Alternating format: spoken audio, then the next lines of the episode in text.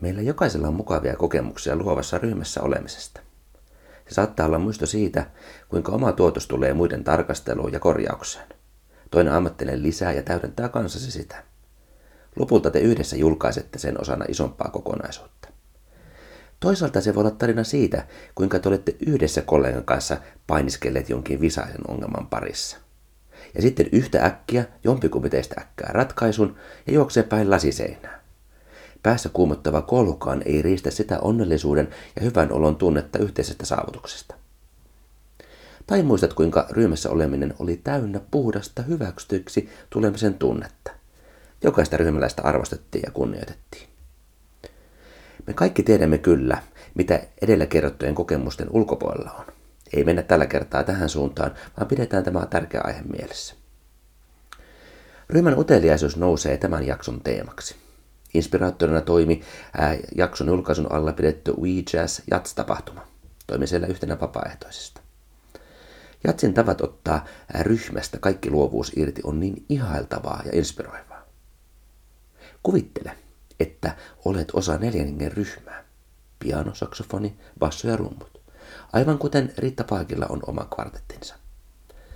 Aloitat luomasi kappaleen teemalla. Ensimmäinen ryhmästi saa luvan jatkaa teemaa omalla solovuorollaan.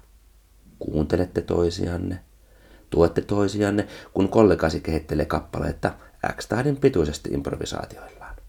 Ahaa, tuonne suuntaan on tällä kertaa menossa. Otahan kun tulee oma vuoroni. Ja vuorosi tulee. Sinun olet itse esillä muiden kuunnellessa ja tukiessa sinua. Uteliaasti yhdessä menette kohti tuntematonta. Jokainen vuorollaan tasapuolisesti X-tahdin verran. Mittarikorjaamolla Helsingin Suvilaidessa perjantaina illalla esiintyneen Riitta Paakki kvartetin setti oli tyylipuudas esimerkki siitä, mitä tarkoittaa, kun ryhmä on enemmän kuin osiensa summa. Paakin pianismi, Manuel Dunkelin syvällinen saksofoni, basisti Antti Löttösen taitoirava basso ja Joonas Riipan napakatrummut olivat yhtä. Jatsista tohtorin väitöskirjan tehneellä Paakilla on selitys, miten jatsissa uteliaisuus tekee työtään mistä kuulija saa lopulta viime kädessä nauttia, tässä tapauksessa mittarikorjaamolla. Se perustuu pitkälle viettyyn tiimityöskentelyyn, joka edellyttää jokaiselta vastuun ja vallan jakamista, sekä ajoittain myös heittäytymistä ja riskien ottamista, yhteisen hyvän vuoksi. Ei siis mitään mä ensin, vaan me yhdessä ajattelua. Me teemme yhdessä tätä. Me yhdessä. Tasapuolisesti. Lainain vielä pakkia hänen 50-vuotishaastattelustaan. Soittamissa on tärkeintä, että saa muut kuulostamaan hyvältä. Ei kikkailu, ei egoilu.